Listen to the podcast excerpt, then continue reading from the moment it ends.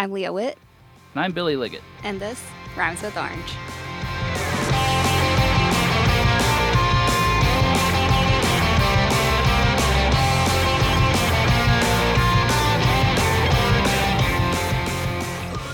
Jeff Smith is a four-time Emmy-nominated broadcast journalist with over twenty years' experience in the field. The last fourteen years have been with U N C Television here in North Carolina. And most recently, he has been the Military and Veteran Affairs Coordinator for U N C T V. He's here today to talk about his Campbell experience from way back in the nineties. Way back. Way back in the nineties. And to, and to tell us uh, about what he does today, uh, Jeff Smith, welcome to Rhymes with Orange. Thanks so much for having me. So, Jeff, how did you get here in nineteen ninety-three? Well, I was a baseball player in high school, and I was looking at going to college to play baseball. I had several opportunities to play at different schools. Uh, I was very young. I was still seventeen, so I was not able to look at professional options because at the time you had to be eighteen uh, to go professional. So college was definitely going to be in my future. I was looking at different schools like Methodist and Mount Olive and other uh, smaller schools as well as some bigger schools.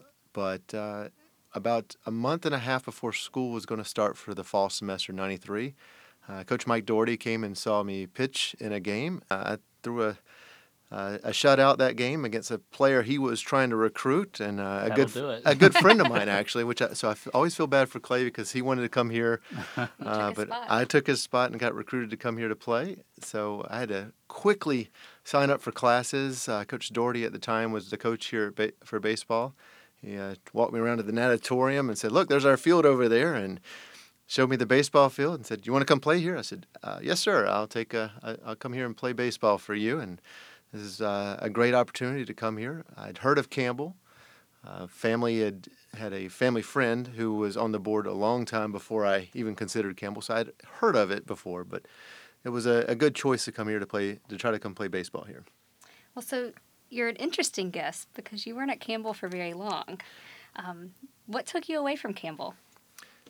Well, uh, several things took me away from Campbell. First of all, I was uh, wanted to play baseball, and so since I turned eighteen after my first semester, uh, my grades were not the best at Campbell. I wish I would say they were great, but uh, I, I did learn a lot when I was here. Uh, so I was looking at options of what I wanted to do, uh, and since I turned eighteen, there were several uh, major league teams that were still talking to to me from my time before. And so I looked at that experience and decided, you know what, I think it's time to try to make a professional career out of baseball while I was still young and healthy and el- able to. It didn't quite work out, uh, unfortunately, because of an injury, but that's the chance I took. And uh, but the important thing is, while I was here, though, I did learn a lot. And again, it goes back to where I am now. There's Uh, one professor who I had here who did not tell me to go play baseball somewhere else. He actually told me to try to stay here and mm-hmm. work on my grades. And he's someone I still talk to to this day who is in the uh, industry, television industry in this area. And that's Gilbert Bays uh, wow. from W R A L. He was the speech instructor here at Campbell at the time. I didn't know that. Yeah. It was not a big role for him, but uh, that was, was he, my was reason. Was he trying to tell you the odds for people who enter the mine? Was he was he trying to feed you that line about, you know? No, I think I, I'm almost wondering if my mom got to him at some point saying, "You're going to finish school, son," and uh, and I understand that mentality. She did not finish school, which was kind of the ironic ironic part of it. But she always told me, "Get your degree while you can, get it done. Uh, you know, really concentrate on your studies because it'll serve you well long down the road." And Uh, I'm sure Gilbert was saying something similar to that to me uh, because he knew that the, the chances of having a long career in sports was not very good.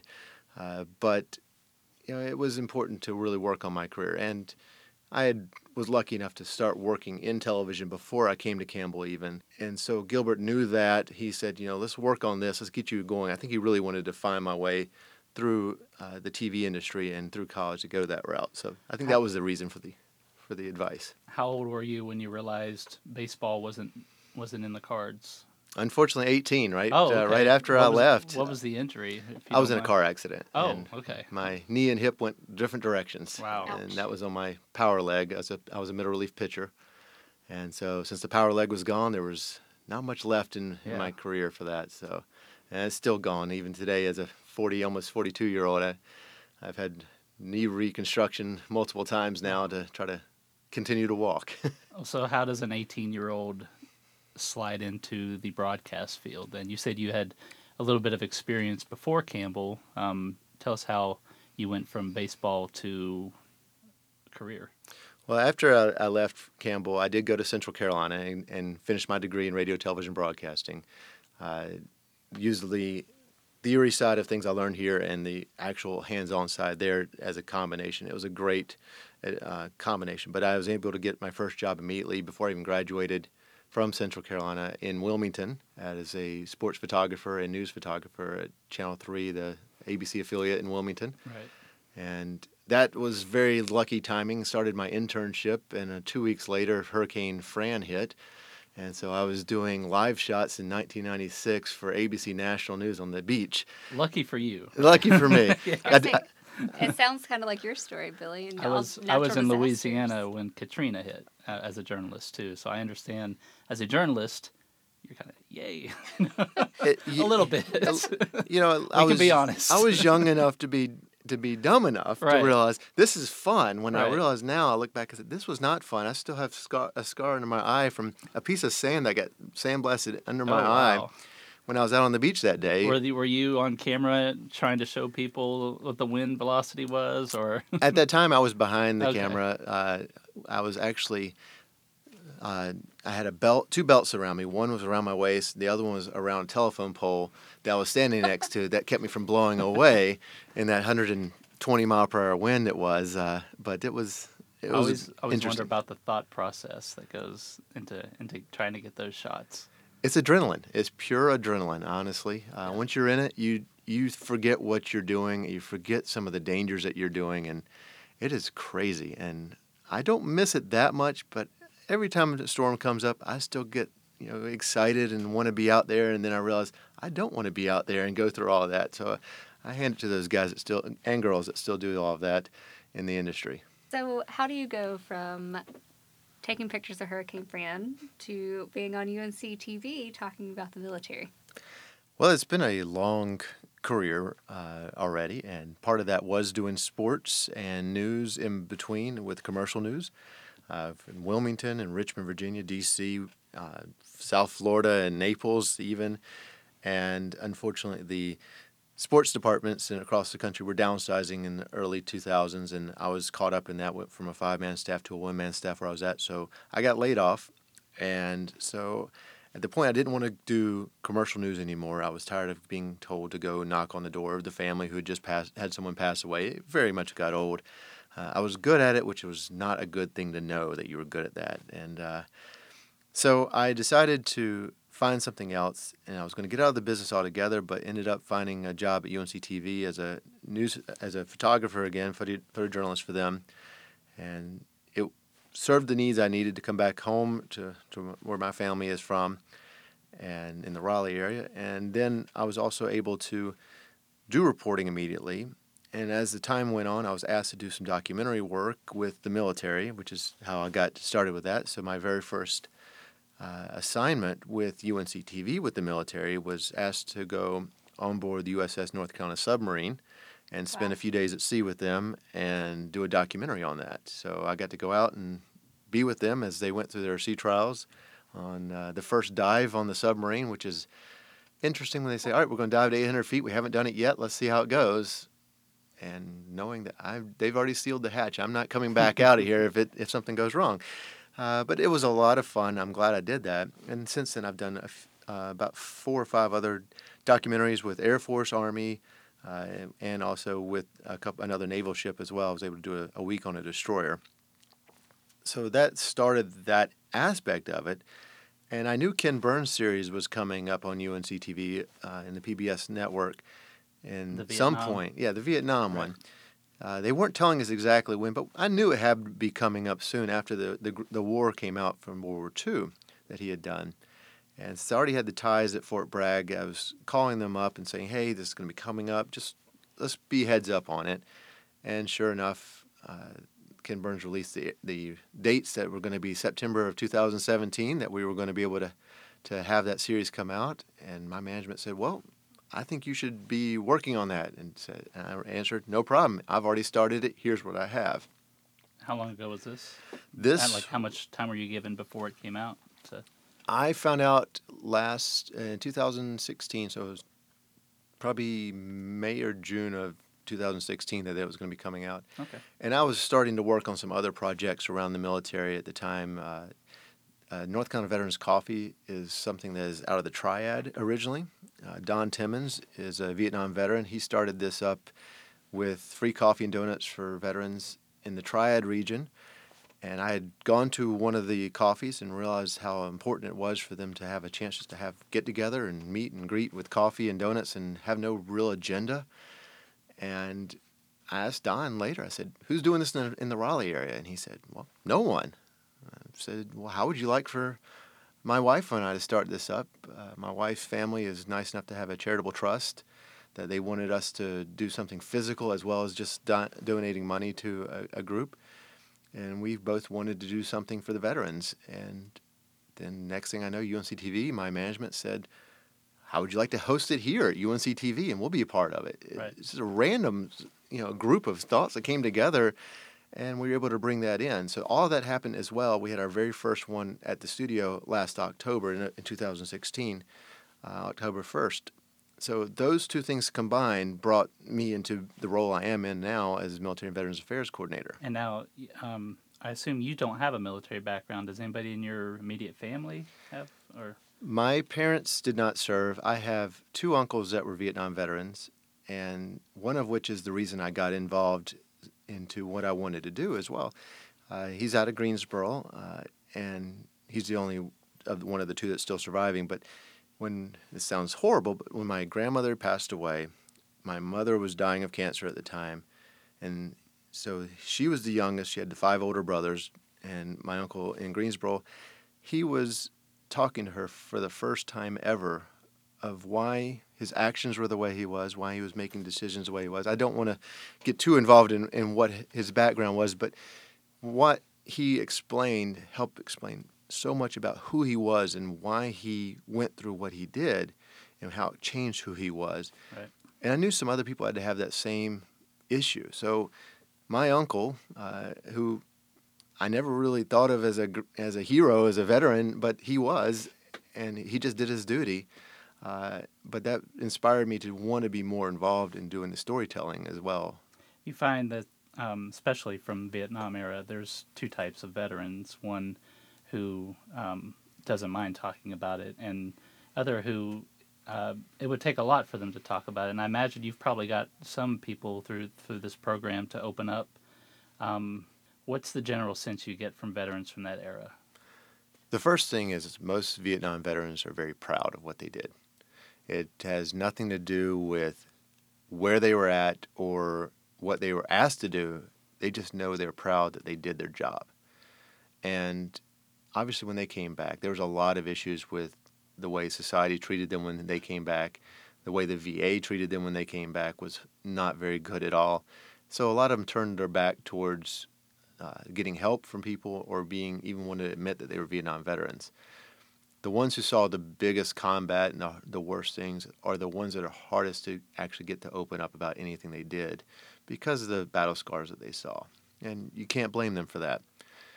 But the ones you have to watch out for the ones that either never went over there and they try to say they are Vietnam veterans, and there's the ones that are usually the loudest on some of the issues you hear in the, in society. They're the, the fakers, we call them, and yeah.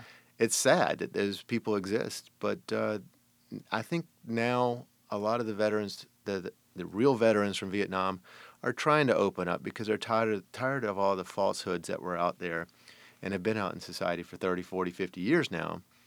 And they want to set the record straight. And it's just about asking them the right question. And the first thing is, so, what did you do in Vietnam? You start with just a simple question. It gets them to start realizing you're not trying to put them in a corner. You're not trying to pressure them. They're willing to share what they're going to share. And when they're st- when they're done, don't keep asking them anymore. Right. Just let them say what they're going to say. And you'll be amazed how many times they come back later and want to share even more. They start remembering other stories because they've held it so far deep in their brain. They don't want to bring it out because they're worried that what it's going to come out of that, what their what memories are going to come back up. Uh, but the important thing also is whenever I do these stories, I typically partner with the vet centers and have counselors available at any point. And if they need help, if they need to talk to someone professional who is not me, obviously, I'm not a professional counselor, right. But those counselors are important. But that's what the Vietnam vets need to have more of, that, that counseling service available. Is there a, um, did you want to promote, um, is there a website or is there a, a, a somewhere they can go to learn more about these events? Yeah, the website at U N C T V is very simple. It's U N C T V dot org slash veterans. We also have our North Carolina channel, which is a secondary channel of U N C T V. That's N C channel dot org slash veterans as well. Uh, both sites are pretty much identical. Uh, there's calendar of events for our veterans coffees we have, as well as any programming we have. But it's also on those sites we have the resources to the V A, to the vet centers, to the North Carolina Department of Military and Veterans Affairs, which is a huge partner of ours as well. And all of those resources are available. They're all free, uh, and it's you know for families as well. It's not just the veteran, the person who served. It's the spouses, the children. There's a lot of people who can get help that might not understand how to even speak to their veteran family member. That's a great, great resource. So you started at Campbell when you were seventeen. You had ideas of being a, a great baseball star. Um, And now, in my opinion, I think you're doing even more valuable work. What would you tell our current students that are, have their future ahead of them? What would you? What advice would you give them? That's a big question. Uh, I would say the best advice I can give to you is work on the challenges that are ahead of you. The ones you don't know, you can't really prepare for, but know that there's going to be something you can't handle that's coming up. And the best way to be ready for that is to just say, know who you are, know what you want to be, and know who's around you, who your mentors are, whether it be friends, whether it be teachers, whatever. Know that you can call on those people to get help because you can't solve all the problems yourself. You need to be able to find people around you who can make those solutions possible. Uh, it's the only way I made it through this whole craziness, craziness of the last twenty-some years is asking others around me for help. You, you have to have it and work on family. That's great advice. Well, Jeff Smith, uh, this went fast, as they tend to do, and we have uh, very intriguing guests. So thank you very much for being on our show today. And uh, um, I hope uh, anyone that wants to learn more, go to U N C T V dot org slash veterans and uh, find out more about what he does. Thank you very much. Thank you, and go Camels.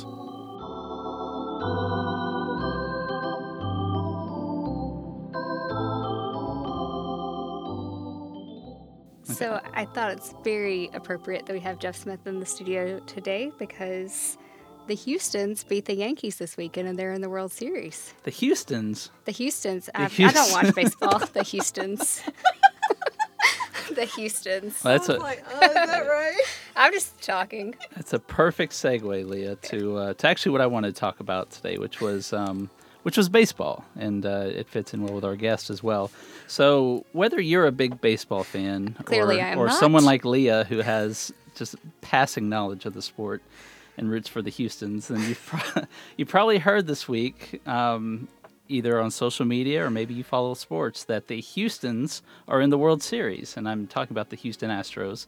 Uh, this is Houston's second trip to the World Series. They were in two thousand five, they were they made it as a National League team, and they lost to the Chicago White Sox. So they're trying to win their first ever world title, and they'll be facing the L A Dodgers this week.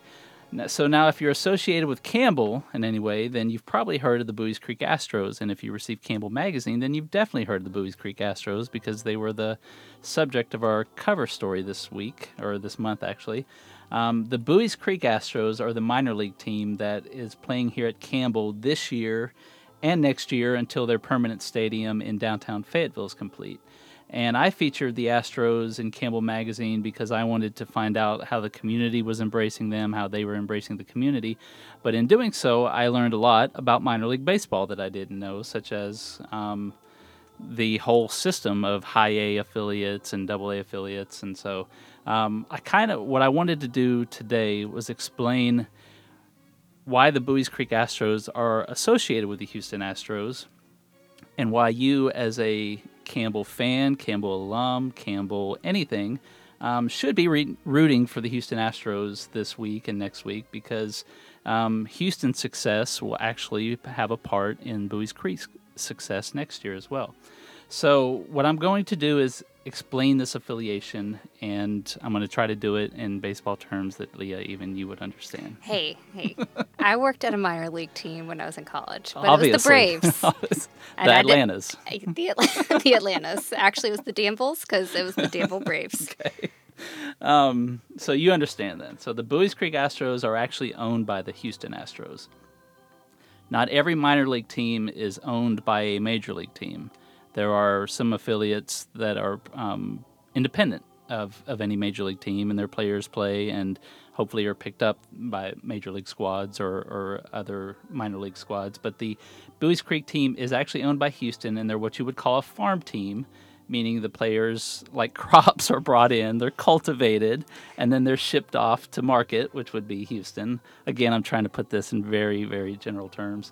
Um, Buies Creek is what's known as a high A affiliate, and that's kind of in the middle of the whole system. Um, players are drafted or brought in by the Astros usually as high school seniors, um, as college players, or sometimes they're brought in from other countries. A lot of them are brought in from South American countries like the Dominican Republic, Cuba, Panama, Mexico. Um, and a lot of them, when they first come here as eighteen-year-olds, um, start out in rookie leagues. And then from the rookie leagues, uh, they go on to um, some. There's some fall leagues and there's some other leagues like that. But uh, um, kind of the starting point for today's purposes is Class A. And Houston's Class A affiliate is in Iowa. It's actually, um, I learned, uh, blocks away from a Purina dog food plant. And the players who came to Buies Creek were ecstatic because they didn't have to smell dog food rendering whenever they were trying to play baseball. So they were very happy to be here. Um, so up from Class A, it's High A, and that's what Buies Creek is. So um, high school seniors who are drafted, I looked this up today actually, there's only a zero point five percent chance that a high school senior drafted by a major league team will ever make t- to the majors. That's about one out of every two hundred players. But if you make it to a High A squad, then your chances go up to about seventeen percent. So Buies Creek this year had two first-round players, um, Forrest Whitley, who was a first-round pitcher, and Kyle Tucker, who was a outfielder. Both of them were uh, first-rounders from the twenty sixteen and twenty seventeen drafts, and both of them are already millionaires because when you are drafted in the first round, you sign a bonus, and um, the other players who are making kind of the baseball equivalent of minimum wage call these guys bonus babies because they are millionaires playing on uh, the squad with a bunch of other guys that are making about twenty thousand dollars, thirty thousand dollars a year. Um, but Buies Creek had two of those, and they had uh, two or three other guys who are considered top prospects. So of the of the... team you saw at Buies Creek this year, four or five of them will probably play for the Houston Astros in the next three or four years. Um, I mentioned Tucker and Whitley. Um, both of them actually moved on middle of the year to double A Corpus Christi and triple A Fresno. Tucker is actually, they're saying he might actually make the Astros squad next year, depending on what their outfield situation is. So the Astros organization as a whole is now one of the best teams in baseball, and they also have one of the best farm systems in baseball. Um, in full disclosure, I grew up near Dallas, Texas, so I was taught to hate everything coming out of Houston. But I lived in Houston for a few years, and I had never hated the Astros. I always kind of liked them. We went to a lot of Astros games.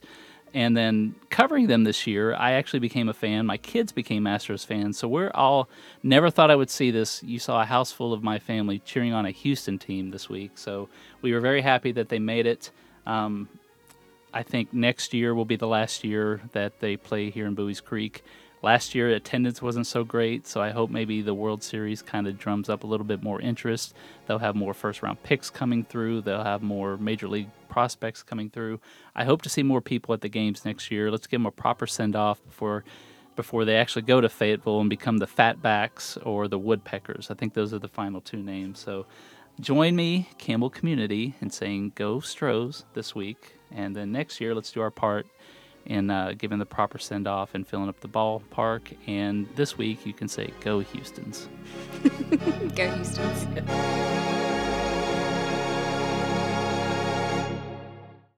Rhymes with Orange is a product of Campbell University's Office of Communications and Marketing. Doctor Britt Davis serves as our Vice President of Institutional Advancement, with Haven Hoddle as Assistant Vice President of Communications and Marketing. Director of Visual Identity is Jonathan Bronsink. Web design is Nikki Zawal. Rhymes with Orange is co-produced by Sarah Harden and hosted by Leah Witt. That's me and Billy Liggett. And that's me. And find us on iTunes, find us on Facebook, find us at campbell dot e d u, and uh, we need uh, we need you to keep listening. Until then, go Campbells. Campbells. Took me a second. I got that.